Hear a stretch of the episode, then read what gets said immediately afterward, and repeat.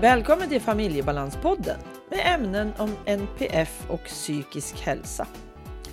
Gäst i avsnittet är Erik Bring och samtalet vi har det kretsar runt den psykiska hälsan och hur man kan få bukt med sina sömnsvårigheter genom KBT och sömnterapi. Erik har själv haft svårt att få sömnen att fungera men nu är han på rätt väg. Ann-Katrin Noreliusson heter jag som driver den här podden. Jag hjälper anhöriga som har OCD i familjen att hitta ett mer hållbart familjeliv. Har du någon i din familj som har tvång och vill lära dig mer om tvång så ska du söka upp familjebalans.se och där lämnar du namn och mejl så kommer information till dig, bland annat om OCD-hjälpen för anhöriga. Men nu kör vi igång avsnittet.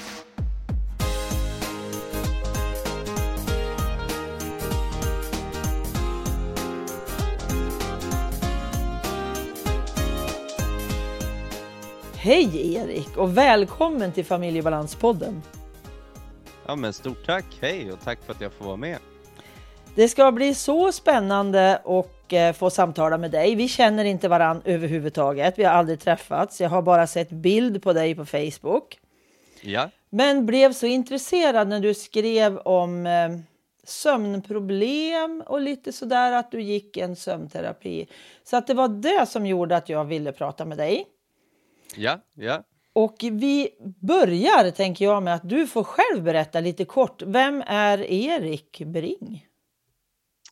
Okej, okay, det är alltid den där äh, svåra frågan vem, vem man är. Um, mm. Det jag gör kan jag väl börja med att jag arbetar som föreläsare om psykisk äh, hälsa eller psykisk ohälsa beroende på lite hur man vrider och vänder mm. på det. Mm. Och sen så är jag även artist så att jag har väl jag hade åtta låtar på Spotify, men just nu är det väl sju för att den ena eh, halkade ner sådär. Jaha. Det är väl lite eh, vad jag gör, men eh, som arbete då. Annars gillar jag att vara ute i naturen, vara ute och vandrade nu i helgen. Okay. Och, eh, eh, älskar springa och träna och, och sådär. Och, mm, ja, det är väl den korta bilden. Mm. Um, Ja, jag brukar när jag föreläser inleda lite med det här. Och jag är 34 år och eh, uppvuxen i Stockholm också. Um, men sen hade jag också kunnat sagt att hej, jag heter Erik Bring, jag är 34 år, år gammal och jag har haft eh, panikångest, suicidtankar, varit tvångsinlagd två gånger inom psykiatrin och varit deprimerad, haft sömnproblematik och mm. ja, eh, att båda de bilderna är precis det, lika det. sanna. Så, ja, det fick du ett långt svar på en enkel fråga som ah, är ganska svår. Kanske. Ja, men alltså, eh, vem är, vem är man? är väl inget enkelt alltid att beskriva. Det är precis som du säger, vi har så många sidor av oss och alla ja. är ju lika sanna, men de kanske är lite olika mycket olika perioder. Ja, men jag tycker lite det och jag tycker också att man kan liksom ta på sig olika hattar mm. efter vad man gör. Jag har även studerat till ingenjör en gång i tiden så vi pratade lite om problematik mm. att få igång eh, tekniken ja, innan vi började. Ja. Men då kan jag sätta på mig den lilla hatten att säga, ja. ja men det här, det här har jag kunnat. Ja, en ja. gång i tiden. Um... Jo, man har ju väldigt många strängar på sin lyra. Så är det ju när man har levt en massa år. Så är det ju då har vi en... Vi kan identifiera oss med olika bilder liksom. Vart ja. är jag just nu? Ja. Men om vi tar det från det jag såg först, att du är järnkolsambassadör, för det har ju jag också varit, men klivit mm, av mm. det, för jag hade inte tid till slut. Men, mm. men varför hamnade du i, hos Järnkoll? Um, jag hamnade hos Järnkoll för att jag hade börjat eh, tillfriskna från min psykiska ohälsa och av någon anledning så blev jag sugen på att vara ute och eh, föreläsa. För jag kände att kunde jag dela min historia så kanske jag kunde hjälpa andra eh, som var eh, där jag var några år tidigare mm. så att mm. de kanske inte kraschade lika hårt. För jag upplevde att jag var väldigt eh, ensam och hade inte så mycket vart kan man vända sig och sådär. Och då kontaktade jag faktiskt ett eh, för detta flickvän till mig som jag visste höll på lite inom den branschen och då tipsade hon mig om att gå på lite olika grejer.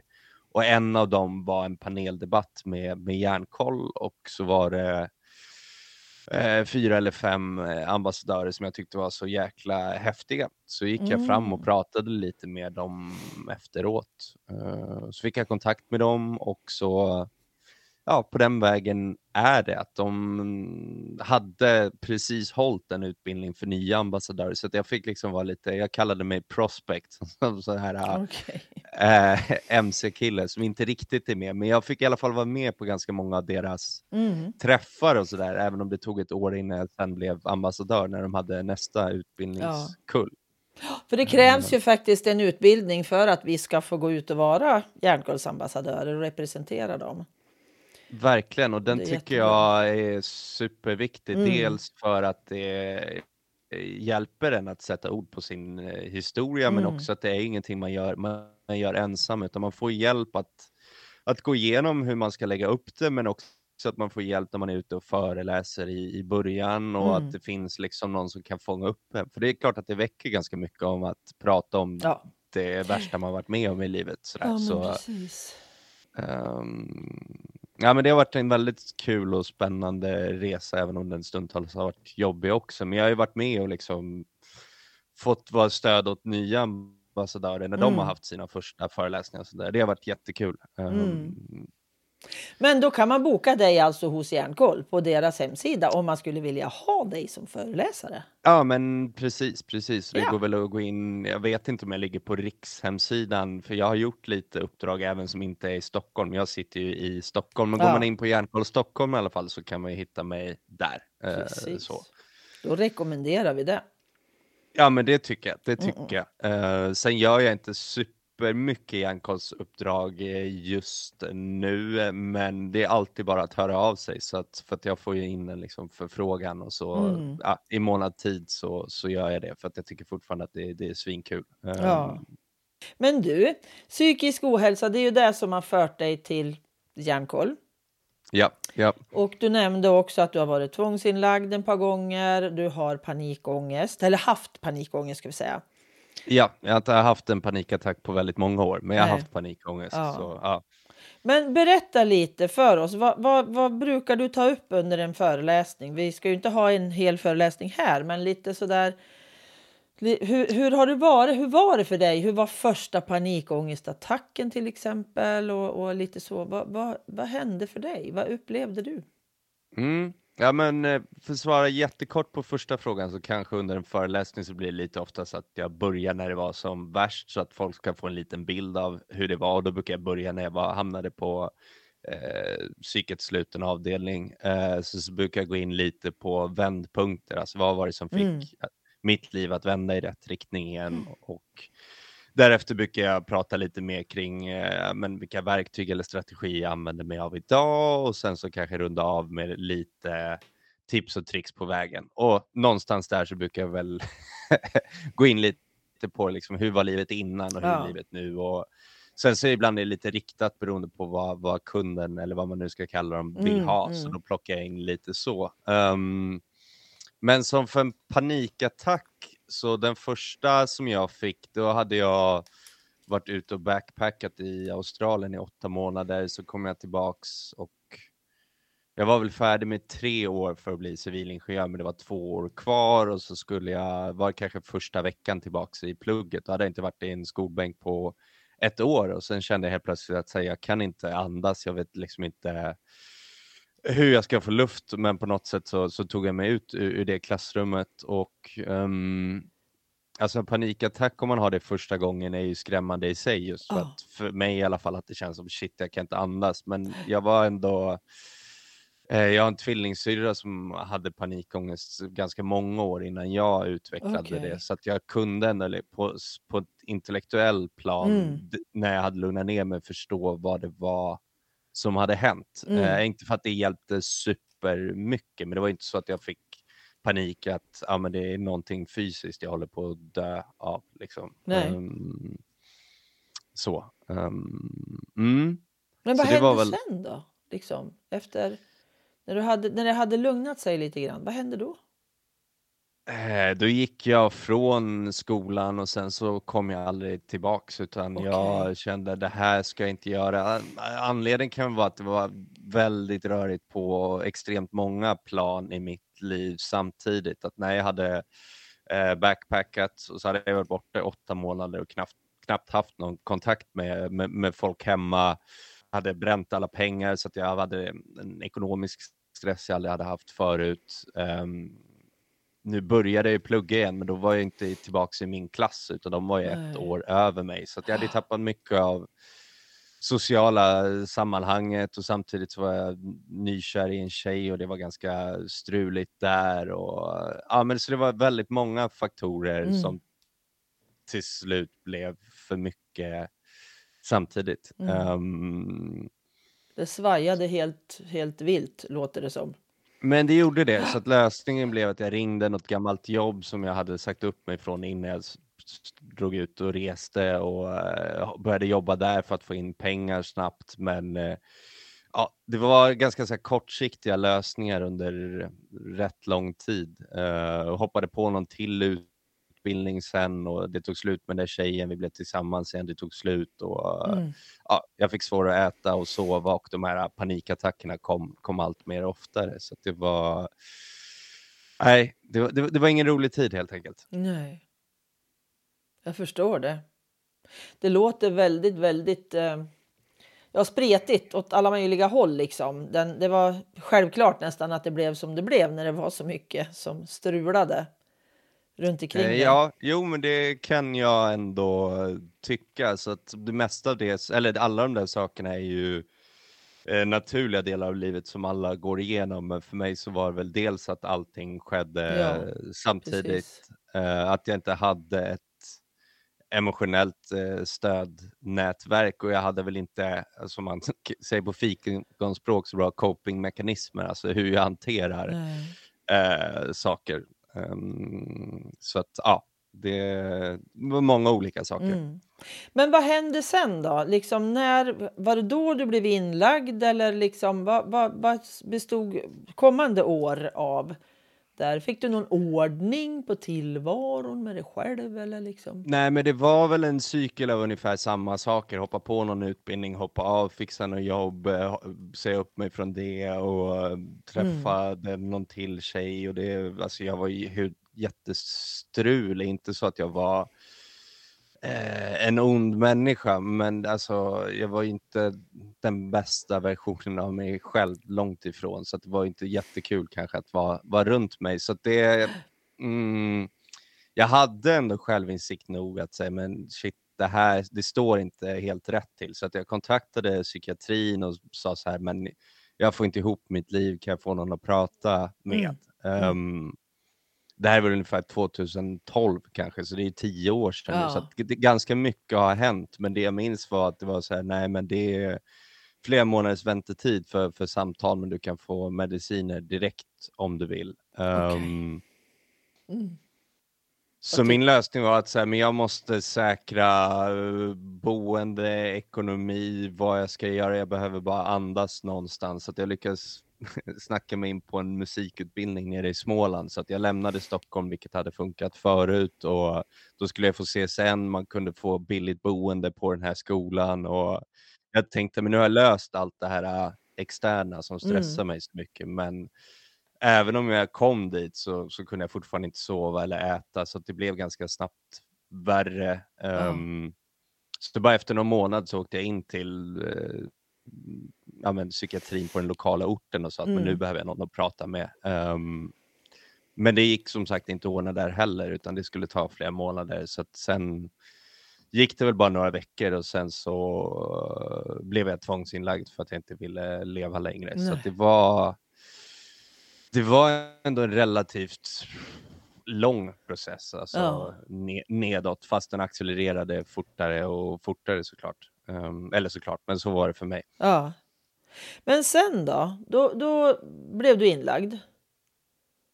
Ja. Och ja. Eh, ehm. medicinering misstänker jag då, eftersom de erbjöd det först på två ställen, eller? Ja, precis. I det akuta skedet så fick jag ju mest eh, sömnmedicinering, för det var liksom, jag hade varit vaken ja. i fyra dygn och blivit psykotisk. Eh, för att jag inbillade mig att jag kunde se känslor mellan människor. Och, mm. Det var ganska häftigt egentligen, men um, jag hade ju också väldigt starkt självhat och tyckte att jag var helt värdelös. Och det, mm den spiralen spann ju väldigt fort när jag inte sov. Så att mm. i, i, initialt så var det väldigt mycket medicinering mot, um, för att sova. Eh, ja. Uh, så det var ju allt från insomningstabletter till lugnande till att, tabletter för att sova längre. Och, ja. Okay. Eh, en rejäl cocktail. Um, men sen så blev jag utskriven efter några veckor när sömnen funkade lite bättre. Men det var inte så att det, det fanns ingen tydlig plan. Nej, precis. Uh, jag minns aldrig att jag haft en vårdplan som man ska ha. Jag vet inte om det var lika utbrett då, men det var sådär, okej, okay, nu kan du sova. flyg lilla fågelflyg. Ja, men det var, visst. Ja. Uh, så jag gick runt lite som ett spöke i ja, någon månad eller några månader. Jag har lite svårt för tidsperspektivet mm. på den mm. där perioden. Mm. Eh, och sen så hamnade jag tillbaks igen eh, och då fick jag ännu mer sömnmediciner och någonstans där sattes eh, även in antidepressiva och jag testade lite olika mediciner mot bipolär sjukdom. Um, ja, så det var en rejäl cocktail. Mm. Uh, så. Um, ja. Men, men sen förstår jag ju ändå att någonstans så har det ju rätat upp sig, den här, det här kaotiska ja. som var runt omkring dig då, då för tio år sedan. Så någonstans ja. så har du ju liksom hittat en väg fram till det mående du har idag. Sömnproblem har du ju haft under åren förstår jag ju genom att du har gått din sömnterapi nu. Ja, ja. Men vad var det som gjorde att det vände? När hände det någonting liksom som gjorde att du började må bättre? Ja, det, det har varit ganska många olika saker, men jag tycker ändå att det har varit väldigt mycket tur kanske man, man ska uttrycka det eller att eh, någonting har hjälpt till. Jag vet inte, men en av de första sakerna som hände var att andra gången jag var inlagd så var det en eh, Eh, en av eh, personalen som fick reda på att jag gillade att hålla på med musik och så såg hon till att jag fick låna en gitarr, vilket låter som en ganska liten sak, men mm. på en sluten avdelning så har de ju plockat bort allt som ja. det ens går att tänka sig att, att skada på sig. Ja. Så, att, så frågade om inte jag kunde spela något i allrummet och trots att jag var livrädd så gjorde jag det och då var mm. det några andra intagna som blev så jäkla glada att det faktiskt hände någonting kul. Precis. Och då kände jag, fan jag vill verkligen hjälpa människor må, må bättre och um, det gav mig ett pyttelitet syfte där inne, eller pytte var ett jättestort syfte men jag ville ju ingenting men där hade jag liksom någonting litet att, att haka upp på. Att, men mm. Jag vill må bättre för att kunna göra det här. Och samtidigt så var det inte så att sömnen magiskt började fungera Nej. eller att alltså, hela mitt liv var i kaos. Uh, men det var ändå en pytteliten sån som började uh, åt rätt håll. Mm. Um, sen så när jag blev utskriven andra gången så var det en kompis till min syrra som hörde av sig och frågade om jag inte ville jobba på en flyttfirma över sommaren. Eh, för han kände inte till hur, hur, hur risig jag var. Liksom. Alltså, jag var ju mm. helt off. Men jag gick med på att gå på en anställningsintervju och tänkte att men det, det finns ju inte en chans i världen att jag kommer få den. Men de tittade lite snabbt på mig, du har ett par armar och ben, här är dina kläder, du ska vara där imorgon. okay. liksom. Så att jag, alltså från slutet psykavdelning oh, till hel, heltidsjobb, det är inte det, är inte det vanligaste. Um, det var en timanställning, men ville jag jobba så kunde jag jobba alla dagar i veckan och började ja. jag ta det lite lugnare så kunde jag säga men jag kan inte torsdag, fredag och sådär. Så, så det var och det gav ju mig dels någonting att gå upp till, vilket var superviktigt då. Jag fick ju även en form av gemenskap, att man liksom tog av sig handsken och hälsade på varandra på mm. morgonen mm. så att jag kände liksom att ja, jag är en del av en grupp. Eh, jag började tjäna mina egna pengar igen, vilket hade stressat mig jättemycket. Ja. Kroppen blev ju trött på ett helt annat sätt, kroppen och hjärnan på kvällen, så att då kunde jag börja minska lite på, på alla mediciner. Ja, så det var väl två sådana som, som började åt rätt riktning. Mm. Um, sen så var det en kompis mamma som höll på att utbilda sig till terapeut och frågade om jag inte, hon, hon fick höra talas om en historia om jag inte ville börja gå hos henne för att hon behövde eh, några som gick där under hennes utbildning ja. för att ja, Eh, och egentligen så var vi som hade varit inom psykiatrin för svåra nybörjarpatienter, men hon stod på sig. De gjorde ett undantag så att det var eh, jäkligt fint att så här, för första gången i mitt liv var det en vuxen människa som satt och bara lyssnade på mig Mm. och Mm. där fick jag gå så länge jag ville till ett jätterabatterat pris tills jag hade ordnat upp min ekonomi. Så det var jätteschysst av, Ja. av, av henne. Liksom. Ja, bara få uttrycka sig är ju jätteviktigt. Och att någon tar emot det. Otroligt. Ja, att någon tar emot det. Otroligt. Liksom. Ja. Så det blev ju dels en, alltså en pysventil för mig, för jag hade ju Mm. väldigt mycket som, som, som tyngde mig. Men sen så blev det ju också att här, jag lärde mig bli bättre på att sätta ord på mina känslor Mm. och också att så här, ja, men lite mer hanteringsstrategier i livet. Ehm, Mm. Så det var väl tre sådana ganska stora vändpunkter. Mm. Ehm, sen så har det ju varit en- en jäkligt lång process tillbaks. Liksom. Det, så är det ju. Mm. Ser du dig själv som att du var fullkomligt psykiskt stabil innan det här hände? Eller hade du, när du tittar tillbaka, kan du se att nej men alltså det, ja, det här var nog inte så konstigt att det hände? Eller var det liksom bara, hur fasiken kunde det här drabba mig? Jag tycker att det är en superbra fråga faktiskt och ehm, jag har olika svar på den. Att jag trodde hur fasiken kan det här hända mig? Ehm, dels för att jag hade väl noll förståelse för, för psykisk ohälsa eh, tidigare. Mm. Ehm, men sen så blev det så här, men hade jag fått hjälp där eller hade den där människan inte gjort det där eller hade jag bara haft lite mer bla bla bla så hade jag inte kraschat. Eh, så levde jag fram till kanske för ett, det är nog bara ett år sedan nu när jag kom i kontakt med ett tolvstegsprogram um, som handlar lite om att, eh, ja det heter, eller jag vet inte, det är anonymt så jag får inte riktigt säga vad det heter heller. Nej, nej. Jag pratar ju väldigt öppet om min egna psykiska Ja. ohälsa, men det, där- det där är lite... Men det är väldigt intressant, för det finns ju, ja, anonyma alkoholister är ju det som alla tolvstegsprogram bygger på, men alla andra är inte substansberoende nej. egentligen. Precis. Men där så blev det i alla fall så tydligt. Jag har gått där som sagt i snart ett år och då gör man ett stegarbete där man går igenom ganska mycket av hur ens liv har varit och hur Mm. man har handlat och bla bla bla. Och där blev det ju väldigt tydligt att de hanteringsstrategierna jag har haft i livet hade eh, lett mig inte så, så rätt förr Nej. eller senare oavsett. Och det där tycker jag är lite problematiskt just när man pratar psykisk ohälsa så tänker man det blir direkt psykiatrin. Mm. Eh, Medan man kanske missar att det kan vara till exempel sorg kan verka som alltså, Ja. psykisk sjukdom. Så att jag hade nog egentligen väldigt mycket obearbetad sorg. Jag hade eh, problem i att ha nära relationer. Ehm, det liksom har jag fått jobba. Nu är jag sambo sedan tre år tillbaka så att jag, någonting har jag gjort rätt. Liksom. Ja, men jag vet att redan när vi träffades så sa jag att jag har haft en relationsproblematik, vi kanske ska börja i parterapi, vilket kanske inte rekommenderat att börja ett, ett dejtande med. Men vi, båda vi läste psykologi då, så Ja. jag tänkte att jag fick, fick chansa. Och där fick vi ju lära oss lite strategier. Eh, Mm. Vad bra. Jättebra. Jag tror, vet du, det tror jag de flesta skulle börja faktiskt. verkligen. Jag tror att det vore något att rekommendera för oerhört, alltså alla par egentligen. Det är ju därför som Ja, många skiljer sig, för de har inte en otroligt. aning om, man, man kan inte liksom det här med relationer.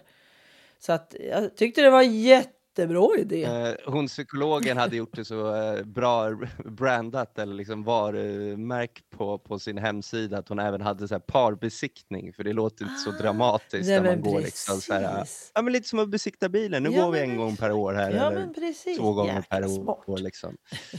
Ehm, men det var ju liksom, dit hade jag ju bara kommit efter ganska många nitlotter när jag började Ja. inse att sen, problematiken kanske inte alltid ligger hos den jag träffar utan det är ju någonting hos mig och den jag blir i, Ja. i relationer. Ehm, så det, där blev det ju väldigt lång, om det var en blixt från klar himmel eller att jag trodde att jag inte kunde, kunde insjukna. Men jag inser på sikt att så här, det, jag hade haft en proble- problematik i, i relationer oavsett och förmodligen även på, på, på arbetsplatser för jag har haft ganska mycket auktoritetsproblem. Ah, Um, okej. varit relativt bra kanske på att maskera det eller liksom... Mm, mm. mm, Bara Men det är dåligt, ju... tänker jag. Väldigt mycket dåligt måste du ha må- mått av alla de här... äh, Alltså de här delarna i dig har ju gjort att du inte har mått så bra, misstänker jag. Fast du inte har förstått det. Utan, Ja, men lite, Man är lite så. Men van. också så har jag haft en väldigt hög, dels hög toleransnivå mot det. För eh, alltså, människor är ju fantastiska. Man kan ju vänja sig vid, mm, vid jävligt mycket.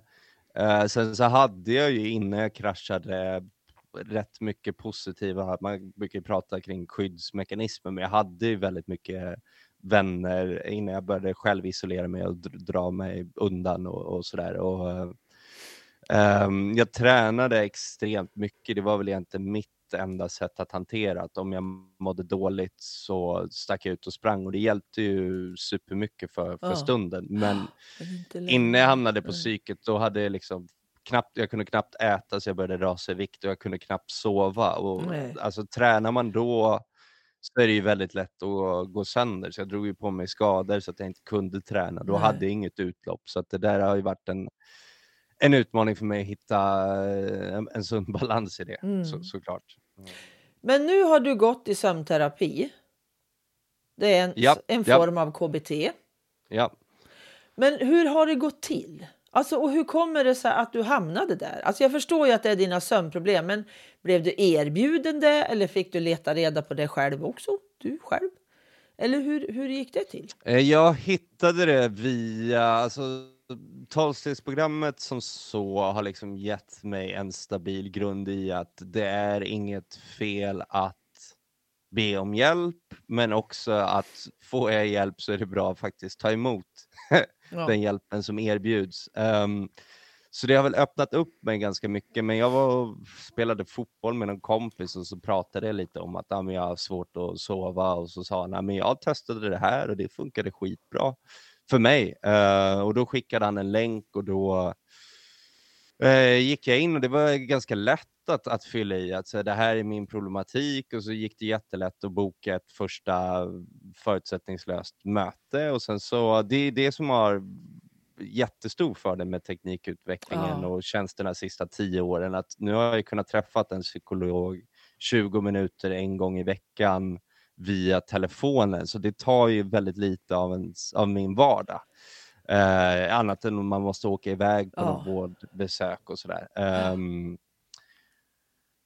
så att jag fick tipset via honom och tack vare det här tolvstegsarbetet så kände jag så här, men jag vill må bättre. Det här är ett reellt problem att jag inte Mm. sover ordentligt för det får ju konsekvenserna dels att jag inte mår särskilt bra men också att jag genomför inte de sakerna jag vill och Nej, så precis. sover jag sämre av det. Så det är en väldigt eh, kass spiral att hamna i och eh, jag har bara normaliserat att nej, jag sover dåligt men nu tänkte jag att äh, det är dags att, att ge det här ett försök. Mm. Ehm, men rent praktiskt hur det går till så är det ju att där får man ju dels hjälp att prata lite individuellt om vad är mina utmaningar och, och sådär. Ehm, sen är det att man får Eh, så man loggar sin sömn i en app då och då får man lite tydligare men hur Okej. mycket tid spenderar jag i, i sängen Mm. och hur mycket tid sover jag faktiskt? För det kan vara Mm. ganska stora eh, skillnader. Ehm, så första veckan så loggar man egentligen bara allting Ehm, och sen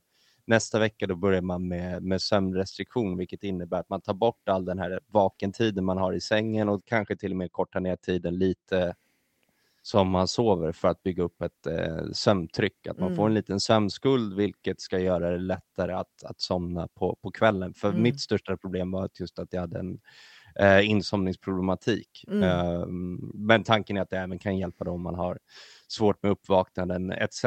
Eh, det var också bra med den här, eh, i den här appen, förutom att, att logga så, så, så var det lite informationsvideos eh, varje varje vecka där de gick igenom lite, ja, men tänk på det här och, och sådär. Um, mm, Mm. mm. Bra. Vilken bra grej. För jag vet annars så, när man skriver sömndagbok får man ju skriva det på papper och penna. Eller med papper och penna. Men det där verkar ju fiffigt.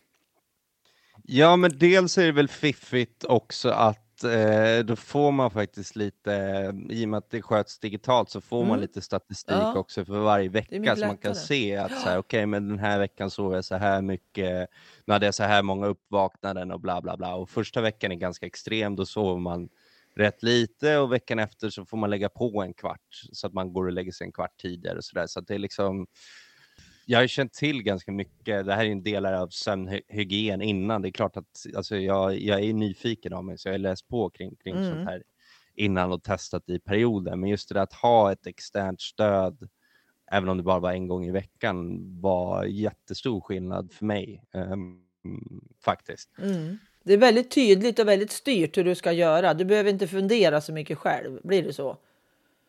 Ja, men exakt, ja. exakt. Så det är extremt tydligt, extremt styrt och sen så har de ändå lite det här att man kan prata om lite sina egna utmaningar. Men det är väl det jag tycker också är, man pratar ju rätt mycket, vad är KBT, vad är dynamisk terapi och vi behöver inte gå in på det så mycket, men KBT är ju väldigt så mm. standardiserat, resultatinriktat och jag mm. tycker det är toppen för vissa specifika saker.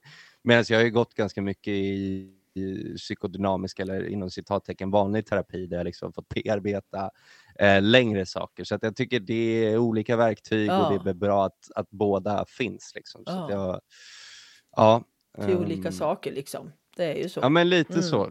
Lite så. Um, för nu känns det lite som att okej, okay, min sömnproblematik, det, det drog igång av liksom väldigt mycket olika faktorer som liksom stress över ekonomi mm. eller stress över boende eller kärleksproblematik eller vilsen i livet, bla bla bla. Men även om jag har ganska mycket stabilare på de fronterna nu så har jag ändå haft kvar sömnproblematiken och då ja. känns det som att det är ganska användbart att okej, okay, nu måste jag införa lite saker för att lära kroppen att, att sova igen. Men mm. däremot tänker jag att alltså, sömn är A och O, så det är mycket lättare att lösa allt det här också. Men om jag inte hade löst det och att det låg och skavde, då kanske jag hade behövt bearbeta det lite mer på, på något sätt också. Mm.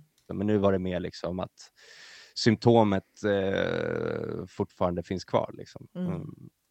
Mm. Mm. Är du klar med den här nu eller är du fortfarande i själva processen i det här programmet med sömnterapin? Jag blev eh, inom citattecken då klar förra, eller i tisdags, så att näst, lite, det här är, det är väl måndag idag då, så att nu har jag fått flyga fritt i en vecka. Uh, men då har jag fortsatt att ändå gå upp samma tid mm. som vi kom överens om, att så här 06.15.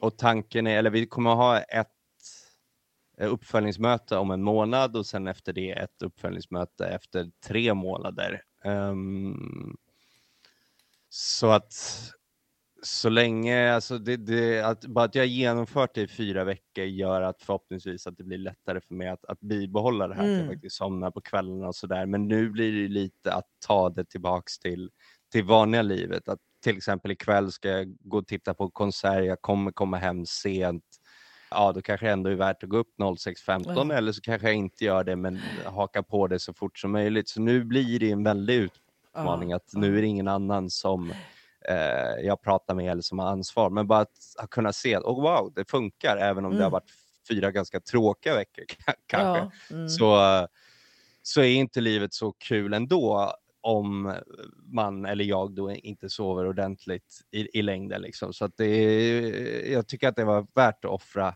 mm. eh, lite under, under ett tag, men, mm. men nu så, så blir det ju spännande att se. Men då har vi också så här, haft lite också att säga, men okej, okay, jag vet att idag kanske det blir en utmaning. Hur kan jag lösa det på bästa sätt? Och I helgen ska jag åka iväg med några kompisar. Hur gör jag då? Bara så att jag har någon liten plan innan. Men exakt.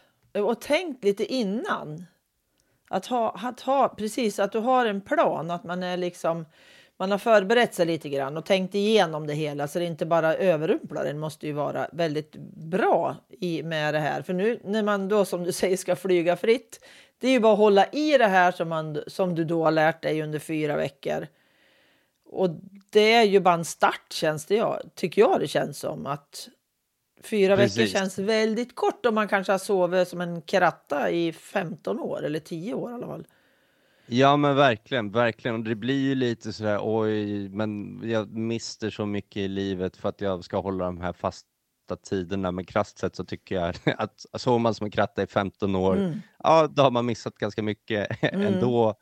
Men även så blir det ju att okej, nu har jag under fyra veckor, varav de två första var extremt kämpiga för att jag fick sova ganska lite, Ja. eh, ändå sett att okej, det funkar. Att jag är som är van att så här, nästan ha katastroftankar, kommer jag kunna sova överhuvudtaget? Till att så här, shit, jag måste liksom aktivt sitta och hålla mig vaken för jag vill bara gå och sova. Mm. Det minskar ju den här katastrofkänslan Mm, mm. av att ja, jag kommer inte få sova, för det är ju inte superfarligt att sova dåligt en natt eller Nej. två. Sådär. Men den här rädslan och när det blir ett mönster, det är där det blir en riktig eh, problematik. Alltså, Mm. Fram till jag var 25 så hade jag inga sömnproblem överhuvudtaget. Jag sov nästan alltid perfekt. Så då var Mm. det så här, var jag ute sent någon gång och så skulle man ända upp till skolan. Det, det var ingenting. Ja, nu är jag lite trött, men det är ingen fara. Nej. Men det har blivit en större rädsla när jag inte har kunnat, kunnat så, såklart. Ehm, Precis, mm. och det är väl den som stör också, just det där när man börjar gå in i det här liksom och i snurren i huvudet. Som, det är det som gör oftast att man inte somnar. Att det här ligger jag och ska inte sova och gud, jag måste ju somna snart. Och så, och så håller man på sådär. Ja men precis, precis. så. Och det har också varit en del av programmet att man fick lite sådana verktyg. Att, så, men vad kan jag göra om jag får de här katastroftankarna? Eller hur sätter jag en rutin på kvällen för att eh, kroppen och hjärnan ska förstå att nu börjar det bli dags att, att gå och Mm. lägga sig. Och det har varit en utmaning för mig att jag har blivit tvungen att hålla mig vaken på kvällen. Men nu kanske i takt med att jag har sovit lite mer så kanske jag måste börja, oh shit, nu kan jag inte helt plötsligt somna lika lätt. Vad ska jag göra då? Och så där. Men Mm. nu har jag liksom ett bra eh, ja, men massa olika verktyg att testa och att jag har sett att det fungerar. Så det känns ju väldigt eh, hoppfullt ändå. Mm, mm. Ja, det låter ju fantastiskt att få ordning på sömnen. Om den har varit ett problem för att den påverkar ju en jättemycket. Om man, alltså det går veckor och månader om man sover som en skit. Det är ju hemskt. Det tar Ja, extremt. Alltså, dels att man mår Ja. ganska pissigt, men sen så blir det ju också att det påverkar ens relationer såklart, men Ja. även ehm, ja, men så här att sätta sunda rutiner eller genomföra saker. Att det är mycket lättare att träna eller äta sunt om man sover. Liksom. Och det är inte bara mentalt, utan det påverkar förmodligen mycket biologiska faktorer. Ja. Ehm, ja. Mm.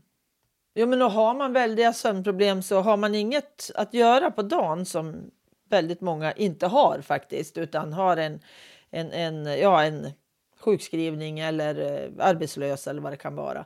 Det är så lätt att gå och lägga sig på dagen när man är trött och så är det kört i otroligt. helskotta imorgon och till slut så snurrar det så jag sover kanske 15-20 timmar de gånger jag sover och så är jag fel i alla fall liksom.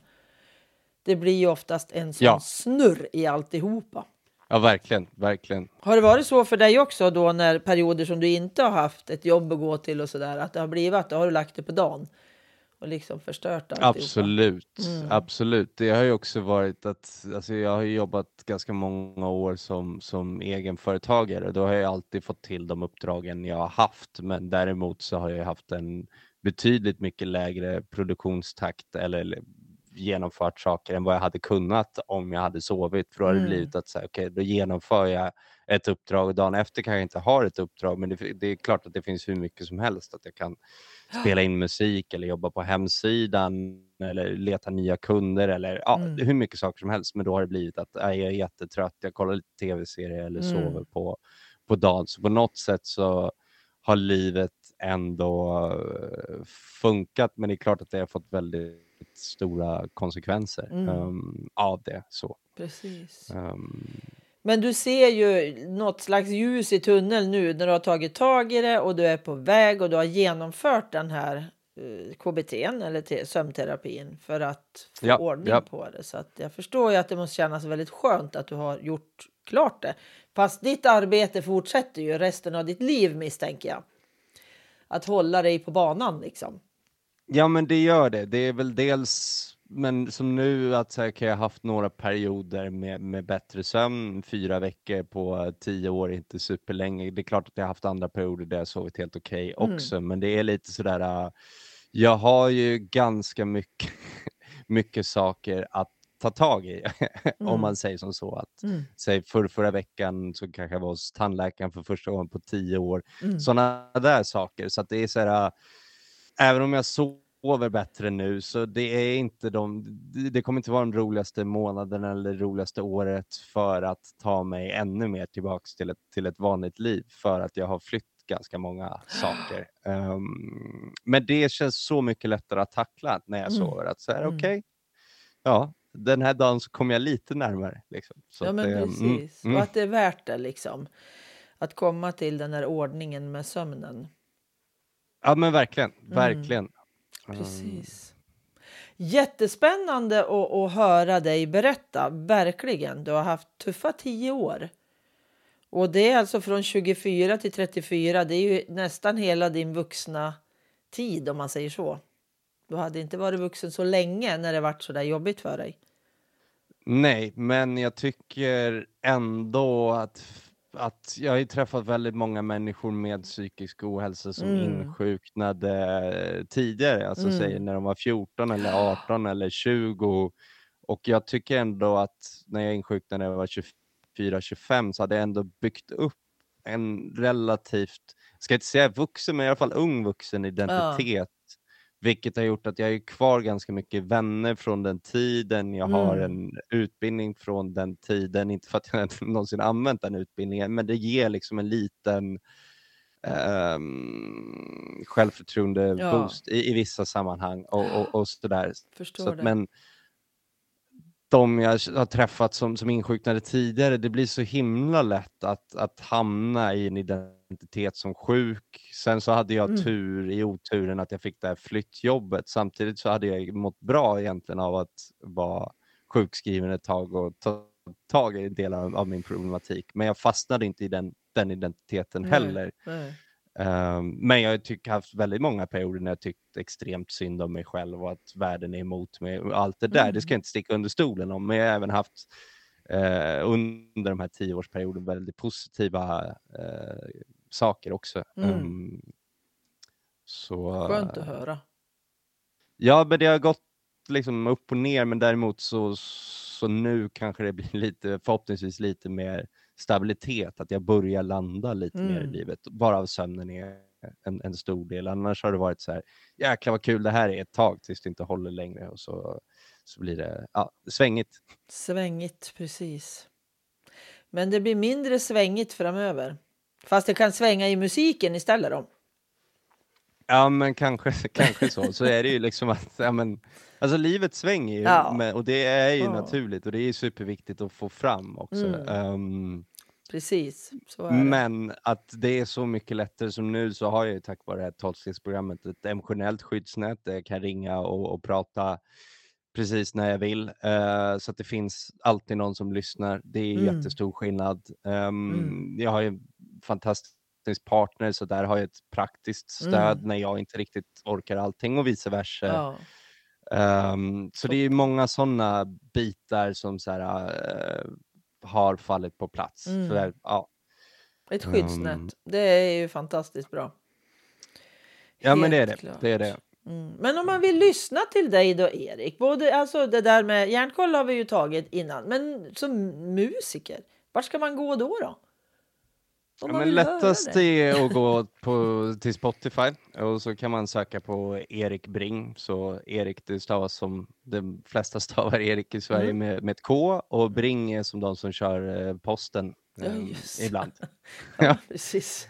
Precis. Ehm, Och vill man läsa på lite mer om mig och musiken så kan man gå in på min hemsida erikbring.se. Den är inte så uppdaterad men jag ska förhoppningsvis nu när jag sover lite bättre så blir det ett projekt om kanske två veckor eller en vecka Mm. eller något sånt där så att jag hinner eh, styra till den. Men den, den, den är uppe i alla fall så att det, det går in och läsa lite mer där. Ja, men Ehm, vad kul det var. Eller intressant. Kul, det är ju ett konstigt ord ibland.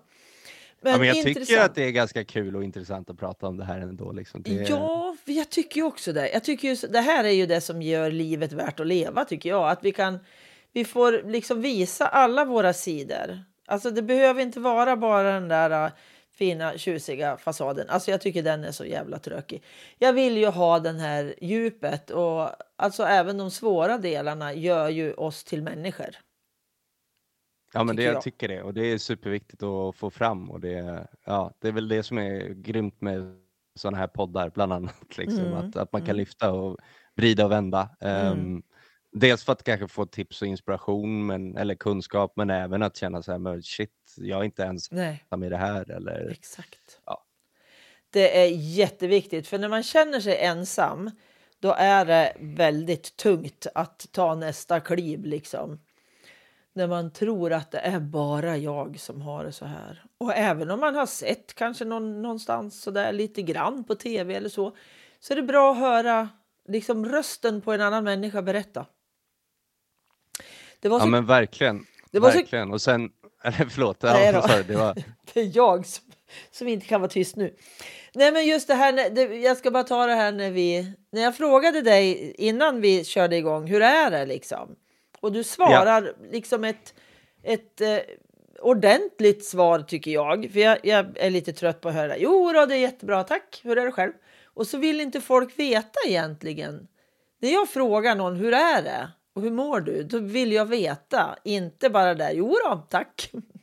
Eller när Ja, någon ja. kommer och säger är det bra bara? Vet jag, blir ju fullständigt vansinnig. Jag vill inte ha sånt. För frågar man så vill man väl veta. Och då berättade du lite hur du mådde på ett helt annat sätt än vad de flesta gör. Och det uppskattar jag jättemycket. Ja men tack, tack. Jag är beredd att hålla med om att, att det är viktigt. Och för er som inte hörde det eftersom vi inte spelade Nej, in så var det väl att det är så här, men det, de här sakerna känns ganska bra, det här är lite jobbigt och eh, Mm. sådär. Så att det finns liksom, man kan ha flera känslor eller situationer samtidigt. Vilket Ah. för, förr i tiden var jag ganska svartvit, att antingen är det bra eller så är det dåligt. Men Mm. Eh, jag tror att ty tyvärr att det där ligger väldigt mycket i vår kultur. Att det, det förväntas fråga hur är det och det förväntas svara ja men det är bra. Ja. Eh, sådär. Och det är jätteskönt när människor bryter det. Ja, Um, jag tycker det så. är jätteskönt. Det gör mig så... Det blir så mycket ett riktigt samtal tycker jag. ja men verkligen, annars är det väl mer eller mindre kallprat vilket Ja. kanske ibland fyller sin funktion också. det Men jag tror säkert. att det, vi har mycket att lära i att, att lära oss dels att våga vara ärlig men sen så krävs det ju också att eh, våga eller kunna lyssna för det är Ja. också eh, eh, kanske en, eh, jag vet inte om jag ska kalla det bristvara, men det är, alltså, vi tränas ju inte till det och då blir det lite sådär obekvämt Mm. kanske. Um, Precis. jag kommer ihåg från, fr- från när jag gick i parterapi att man fick frågan eh, så här, men hur är det, nej, eh, ja, är det någonting som tynger dig? Och då var det liksom med alternativ. att så här, Mm. Vill du att jag hjälper dig lösa ett problem? Eh, vill du att jag lyssnar? Vill du ha närhet eller behöver du lite space? Och det, var, det låter ju ganska enkelt, men för mig var det ganska revolutionerande. För Mm. jag, jag kommer från en väldigt så här, lösningsorienterad bakgrund, vilket gör att om någon säger att den har, har det jobbigt så ska jag direkt gå in och lösa det. Och det Mm. är klart att då vill jag inte alltid höra på hur folk mår på riktigt kanske, men framförallt så blir det ju skitjobbigt för dem när de vill ha någon som bara lyssnar eller ger dem en kram, att jag ska dra igång. "Ah, Har du tänkt på det här? Tänk Ja, men det här." typ. Ja, Sådär. visst. jag är lite Eh, så, så jag- själv, ibland Ja, faktiskt. Ja, ja herrejösses. Ja. Jo, men det där, det där var bra delar. Ta dem där igen. Som du sa, hur, vad, vad var det ni skulle välja på? Ja, men att säga sig, men vad behöver du av mig när man sitter och dryftar någonting? Vill du att jag hjälper dig lösa ett problem? Eh, behöver du närhet? Eh, behöver du space? Eh, eller vill du att jag bara lyssnar? Åh, det är ju suveränt. Det Alltså, är det. Det är så det är enkelt, men det, är, det, men det är suveränt tycker jag. Ja, Eh, verkligen. Verkligen bra. Det här tycker jag att alla ska tänka på. Att det är ju så. Jag behöver definitivt lära mig det mycket mer. För jag kan bli lösningsorienterad. Det vet jag min son säger ibland. Men var inte så lösningsorienterad. Jag vill bara berätta. Okej, Ja. så. Så att, ja, det får jag träna på. Så det här var jättebra. Ja, men det, det, är mänskligt, men det är så. Um, jag kommer ihåg resan med, med psykisk ohälsa som ändå gjort att jag tyckte att det var så jäkla fokus på, på individ. Att mm. du måste fixa det här eller du ska ändra det här och någonstans så är det alltså gemenskap och mm, sociala mm. sammanhang mm. är så jäkla viktigt. Um, så att om jag får slänga iväg ett tips så skulle jag tipsa om äh, återhämtningsguiden. Äh, man kan gå in på deras hemsida återhämtningsguiden.se och där har de dels en för dig som mår dåligt, men de har även tagit fram material för dig som är anhörig, vilket jag tycker är skitgrymt, för det saknades när jag själv var, var inlagd. För att oh. Det drabbar inte bara individen, utan det drabbar ju oftast omgivningen också. Men ja, att, att, själv få eller söka stöd eller hitta, ja men lite som jag nämnde där i parterapi, mm, men alltså mm. så här, hur sätter man själv sunda gränser för att själv inte insjukna och sådär. Så det krävs, um, jag menar det är bra att kunna diskutera det eller ta en funderare och där har de sammanfattat lite sånt material. Det är kostnadsfritt, man kan beställa hem det och bla bla bla. Så att, ja, det rekommenderar jag. Riktigt bra tips. Tack. Eller jättemånga saker du har sagt har ju varit fantastiska delar att få ta till sig. Men även det här med återhämtningsguiden.se var ju jättebra. Verkligen. Ja, men jag, gillar, jag gillar verkligen den, den ja. hemsidan. Eller det, det, vad de gör. De tar fram, mm. de har även material för eh, heldygnsvård, men det kommer man tyvärr inte åt om man inte jobbar där och jag tror okay. att det är väl bara i psykiatrin Skåne där den är implementerad. Så okay. om, om jag någon gång insjuknar vill jag, vill jag göra det i Skåne. Ja, men precis, precis. Får vi skjutsa det dit. Ja, det... ja, kör mig till Skåne. Det är mina sista ord. Höll ja, men precis. men Erik, tack snälla för att jag har fått prata med dig. Har du någonting du skulle ja, vilja trycka på som vi liksom det här var jätteviktigt och det svepte vi förbi för snabbt eller något annat som du känner att det här vidrörde vi inte alls som du skulle vilja ta upp? Uh, ja, men dels om man tar det till sömnen så är det verkligen superduper viktigt. Jag tror att det är är ett växande problem och har varit en problematik ganska länge. Men nu finns det ju som där jag, den här tjänsten, ja, jag kan ju nämna den, jag är inte sponsrad av dem för fem öre, men Learning to Sleep. Eh, okay. De har en hemsida och man laddar ner en app och bla bla bla. Det kostar väl 250 spänn gången, vilket är betydligt mycket billigare än om man ska gå till någon privat eh, och Verkligen. gå i vanlig terapi.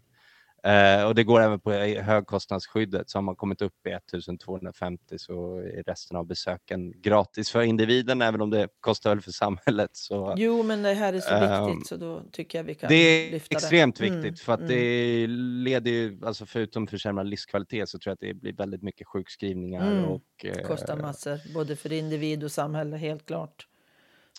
Ja, och mm.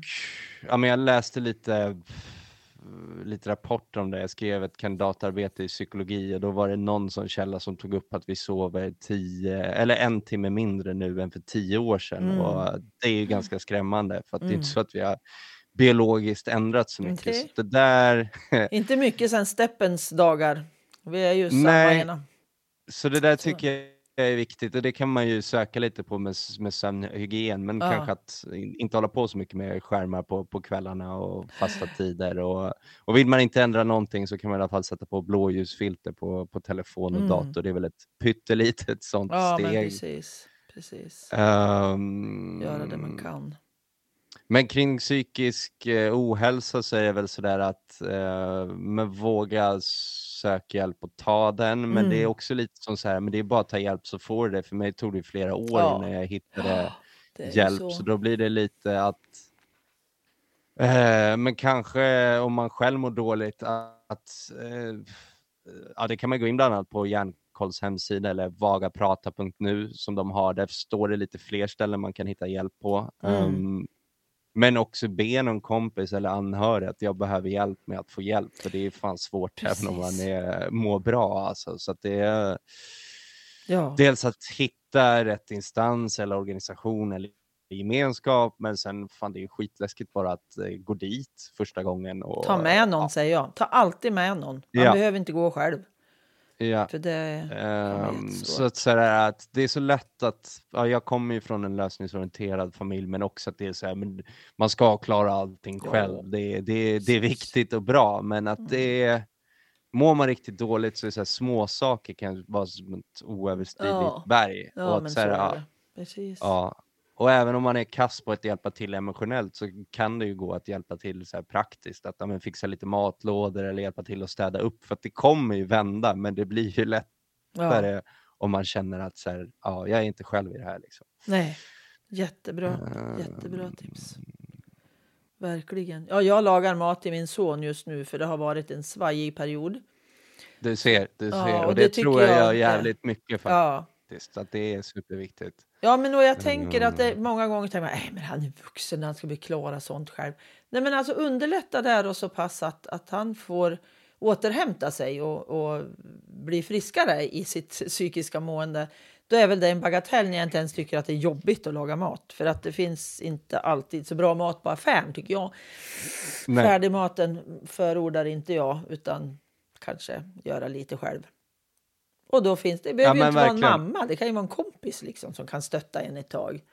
Eller en pappa Ja men eller verkligen. vad som helst. Verkligen, för jag tror väl att där är väl, det kommer väl vara utvecklingen att om man läst mycket förut var det bara psykisk ohälsa, nu har det kommit mer och mer psykisk hälsa, hur kan vi Mm, fixa mm. skyddsfaktorer? Och Ja. sen kom Anders Hansen med sin bok där Hjärnstark och då Mm. blev träning jättestort, vilket jag tycker är fantastiskt, men det finns ju, det kan man ju göra som precis allt annat alldeles för mycket, Ja. vilket jag gjorde i perioder, men jag tror även att Eh, återhämtning pratar man mer om också, då är sömn en del i, men jag tror verkligen att kost kring psykisk hälsa kommer poppa upp Mm. jättemycket förr eller senare. Eh, Precis. Och det behöver inte vara några konstiga saker. Det är ju liksom bara det där med maten tänker jag då.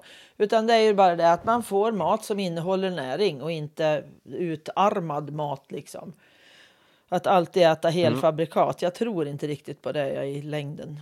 Utan inte jag heller, inte jag heller, men just nu om man pratar lite om det så är det lätt att antingen låter man alternativ eller Ja. som någon så här fitnessguru, men, men det kommer komma dit att så här, har du sömnproblematik, det kanske inte är det bästa att trycka energidrycker och koffein och nikotin och socker och så här, för det är lätt att hamna där. Ja. Och jag hamnar där också i perioder, det ska jag inte sticka under stolen, eh, men jag tycker att det, är bra medvetenhet att här, Ja, ja, Absolut. det, Absolut. ja. Men- Men, det kändes inte som en klämkäck liksom, avslutning, men det var, det var väl lite sådana saker jag ändå ville få fram. Ja, men absolut. Nej, men alltså, det här var jätteintressant. Jag tackar dig jättemycket för att du ville vara med. Och eh, jag säger hej då. Ja, men hej då och stort tack för att jag fick eh, vara med och till er som lyssnar, ta hand om er. Mm, jättebra. Tack ska du ha. Hej då. Tack, tack. Hej då. Tack för att du lyssnat. Tack till Pelle Zetterberg för musiken, Pernilla Wahlman som fotade mig, Marcus som har fixat poddloggan och till Anders för att du redigerar mina samtal. Vill du skriva en recension på Familjebalanspodden i den här podcaster-appen, då blir jag jätteglad. Hoppas vi hörs igen. Hej då!